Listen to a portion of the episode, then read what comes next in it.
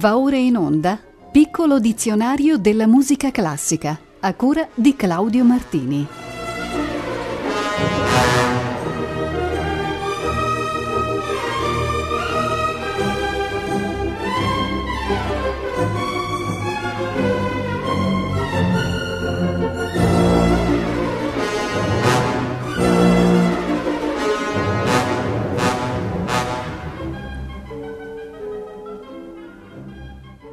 Buonasera da Laura Guarnieri. La puntata numero 197 del piccolo dizionario della musica classica inizia col termine ritorno.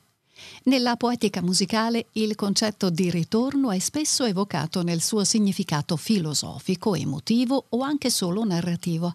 Basterà ricordare qui, tra gli altri, il ritorno di Ulisse in patria di Monteverdi o l'oratorio Il ritorno di Tobia di Haydn. Oggi noi esamineremo il ritorno in senso astratto e generale, non legato alle gesta di qualche eroe o profeta. Ferruccio Busoni ha scritto nel 1878 la suite campestre opera 18, cinque pezzi caratteristici di cui il quarto si intitola proprio Il ritorno.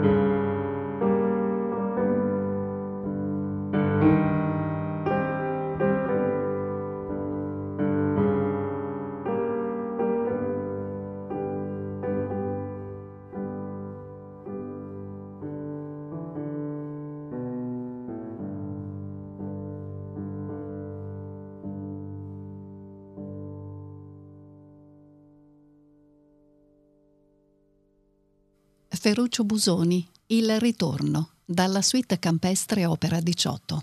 Al pianoforte Wolf Harden.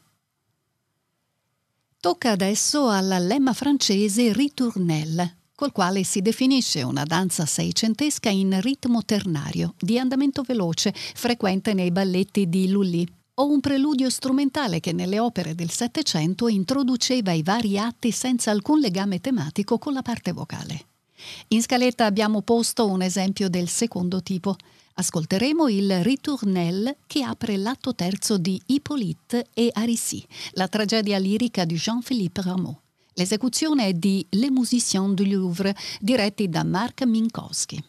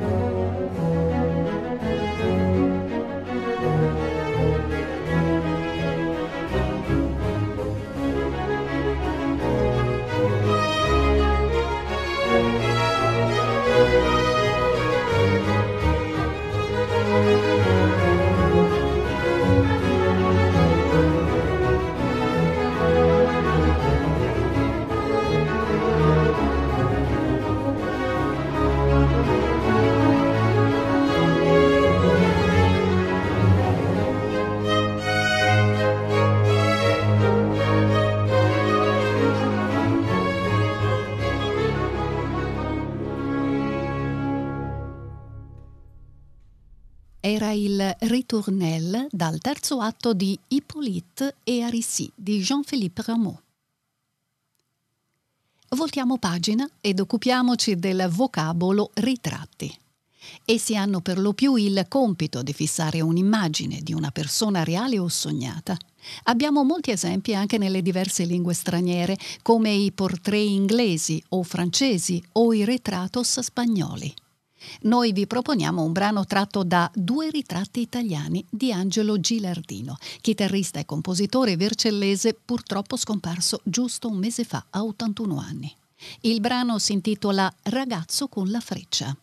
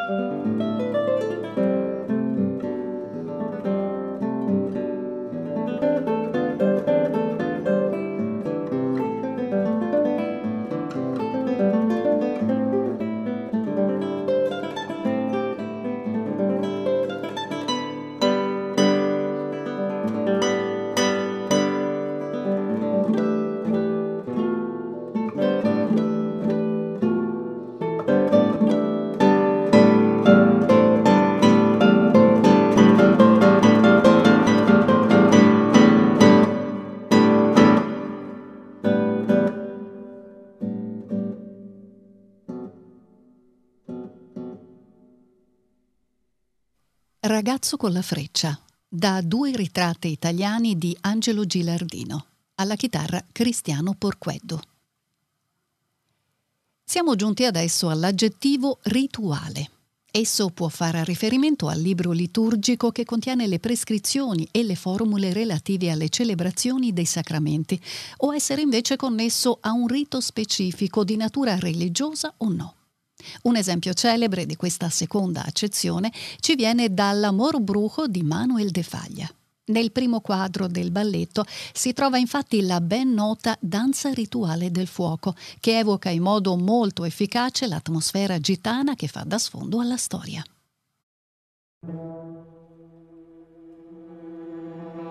di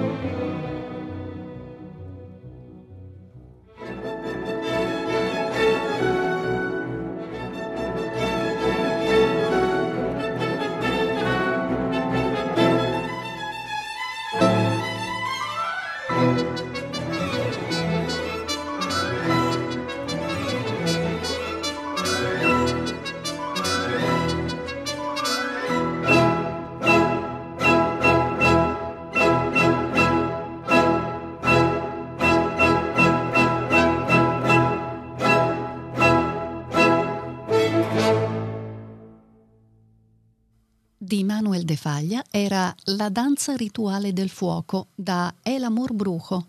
Joseph Pons ha diretto l'orchestra da camera del teatro Liure. Restiamo nell'atmosfera del ballo e parliamo della riverenza, passo specifico della danza accademica che indica l'inchino di un ballerino o una ballerina. Originariamente parte integrante del ballo nobile, fu descritta per la prima volta da Domenico da Piacenza e poi codificata da trattatisti posteriori che ne indicarono diversi tipi. Nell'opera Madame Saint-Jean di Umberto Giordano vi è una gustosissima scena che la richiama. Si intitola Sor Ballerino, a noi proviamo la riverenza. È un'occasione per ascoltare la voce suave di Mirella Freni.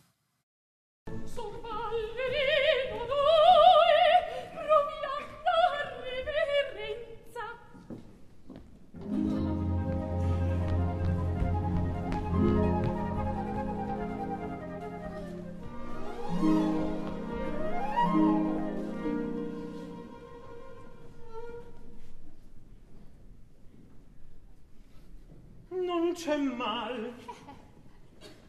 Più pastoso più untuoso più morbido oh, direi più di velluto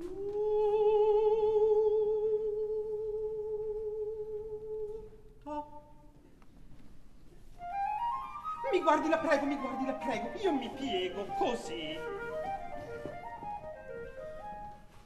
Parto con grazia e con candore sulla sinistra il treno posteriore. E m'arrotondo, poi mi sprofondo, e m'arrotondo, e poi mi sprofondo. Ma elastico e plastico, elastico e plastico, elastico e plastico. Vediamo. Vediamo.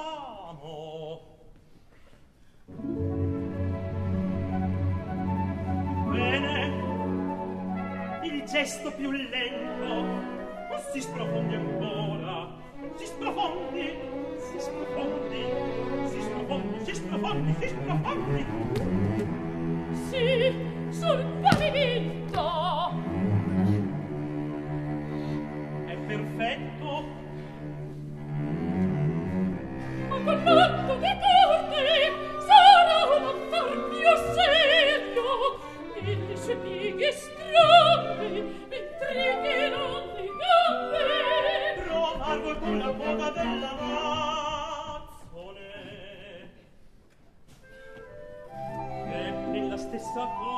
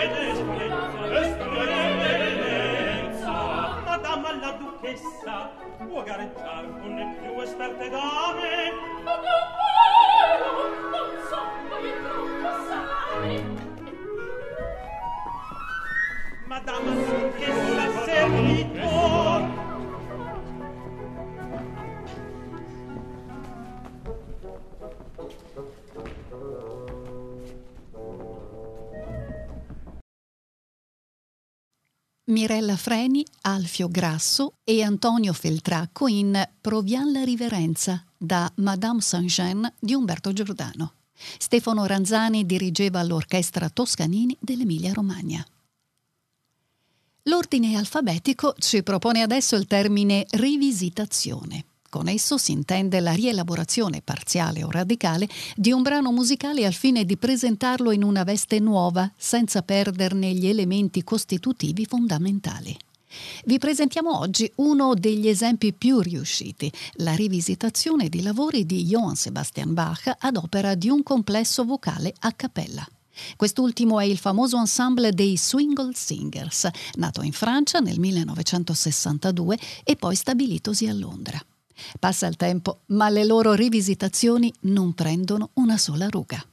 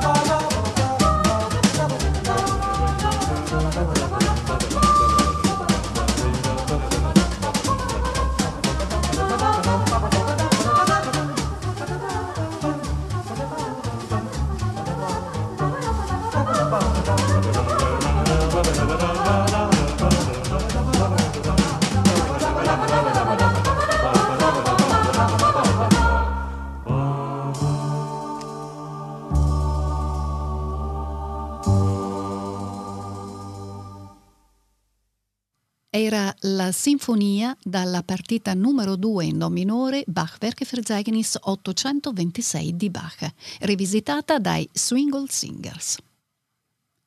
Cambiamo genere ed occupiamoci adesso della rivista, genere di spettacolo leggero nato in Francia a fine Ottocento e diffusosi in tutto il mondo nei decenni successivi. Divenuta popolarissima anche in Italia a cavallo tra prima e dopo la Seconda Guerra Mondiale, essa univa una serie di quadri in cui intervenivano prosa, musica, danza.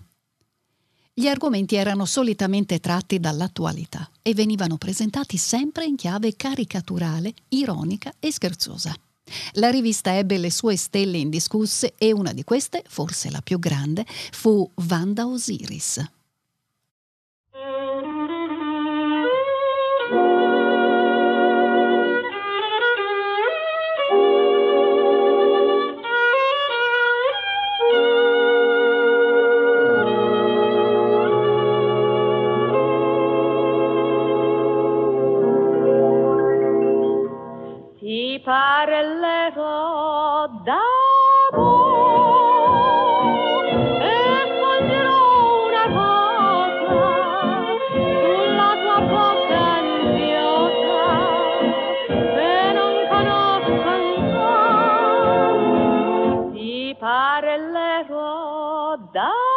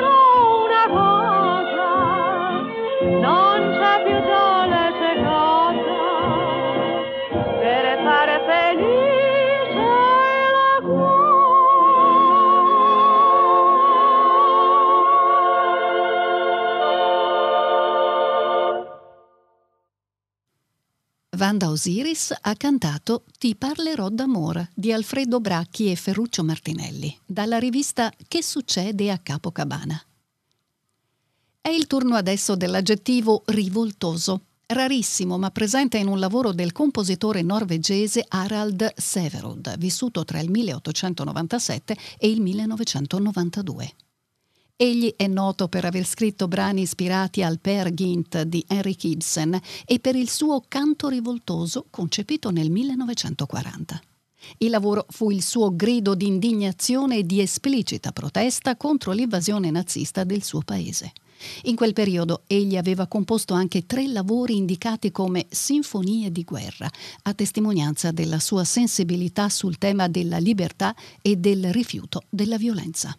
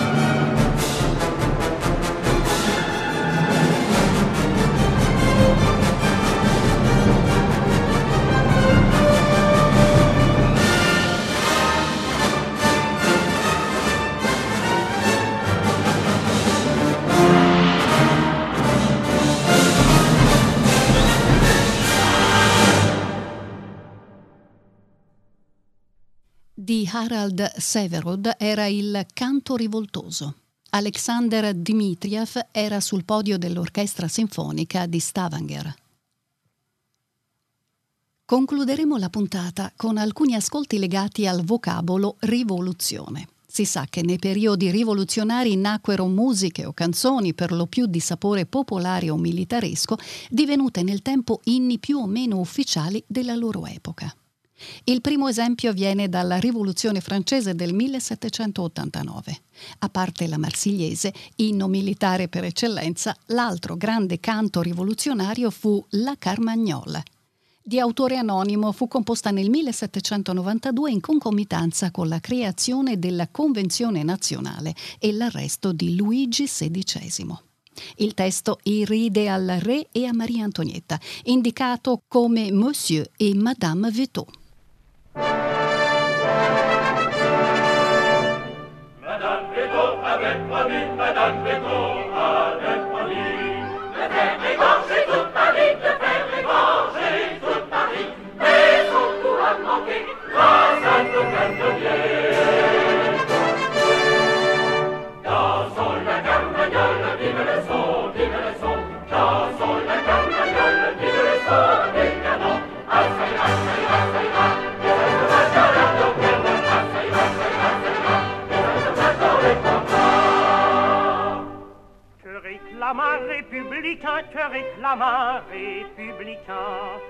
L'égalité du genre humain, l'égalité du genre humain Les deux à genoux, Les dames jeunes debout. Au passé dans la guerre, vive le son, vive le son. Au passé dans la guerre, vive le son des canons.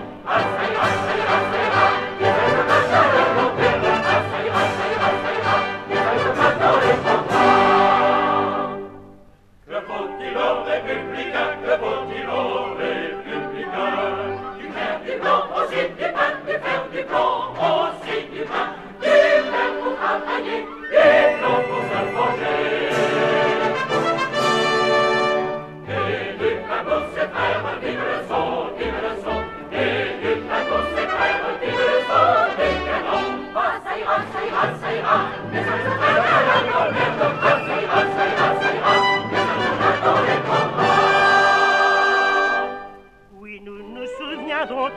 Oui, nous nous nous souviendrons toujours Des sans-culottes des faubourgs, des sans-culottes des faubourgs À la santé vivons, vive les forgerons.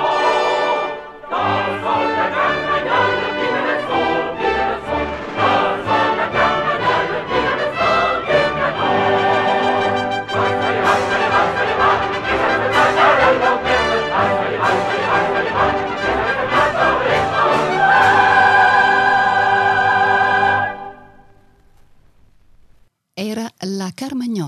interpretata da Robert Schmidt e dall'orchestra di Serge Boudot.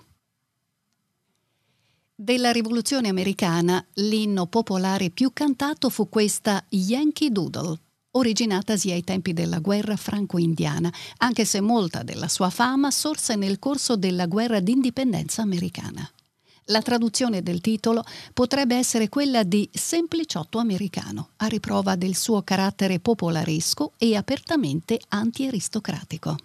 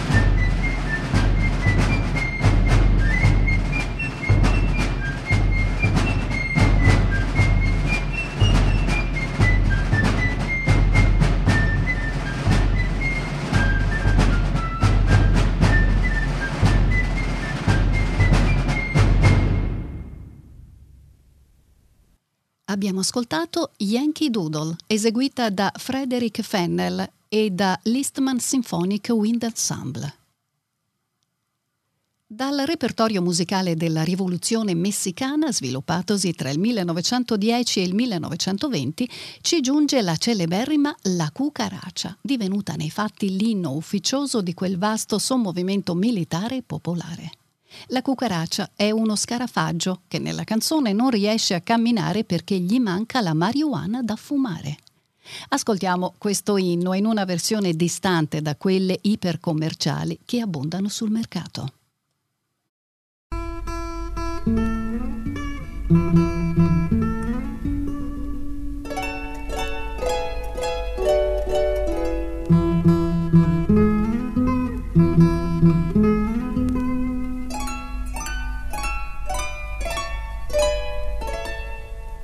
Voy a cantar un corrido que anden toditas las voces de una mujer de la tropa que todo el mundo conoce en el pueblo de conejos. Por una calle muy quieta viene triste y derrotado el valiente Antonio Zeta. La cucaracha, la cucaracha, ya no puede caminar. porque le falta, porque no tiene. Marihuana que fumar.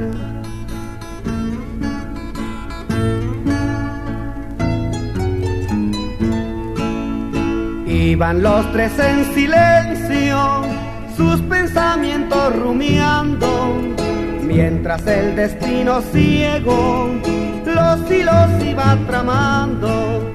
En los cascos del caballo suena el polvo del camino, ya se van, llora un cariño, un cariño malogrado. La cucaracha, la cucaracha, ya no puede caminar. porque le falta, porque no tiene. Marihuana que fumar.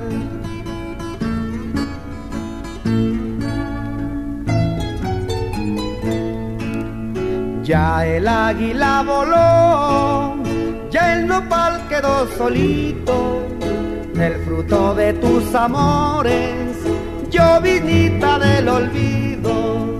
Ya murió la cucaracha, ya la llevan a enterrar entre cuatro sopilotes y un gato de sacristán. La cucaracha, la cucaracha, Ya no puede caminar, porque le falta, porque no tiene. marihuana que fumar. Y aquí termina el corrido la cucaracha, la cucaracha, la cucaracha.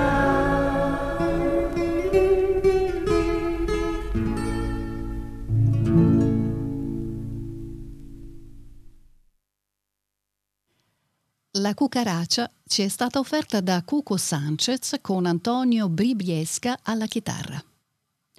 E concludiamo con la rivoluzione russa del 1917.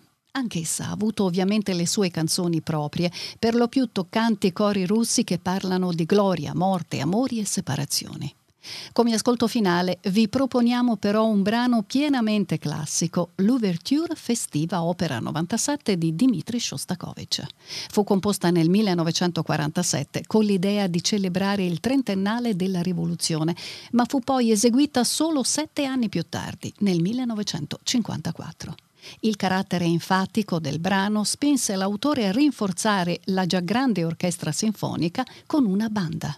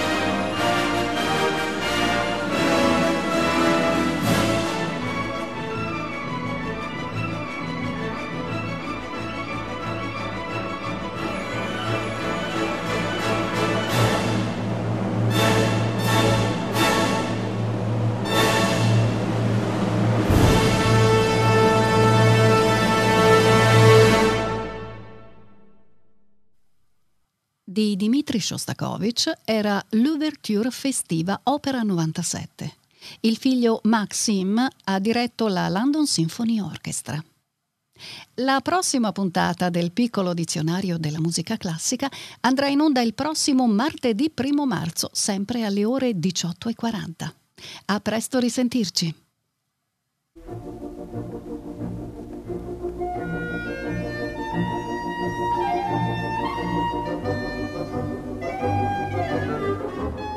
Abbiamo trasmesso Piccolo dizionario della musica classica a cura di Claudio Martini.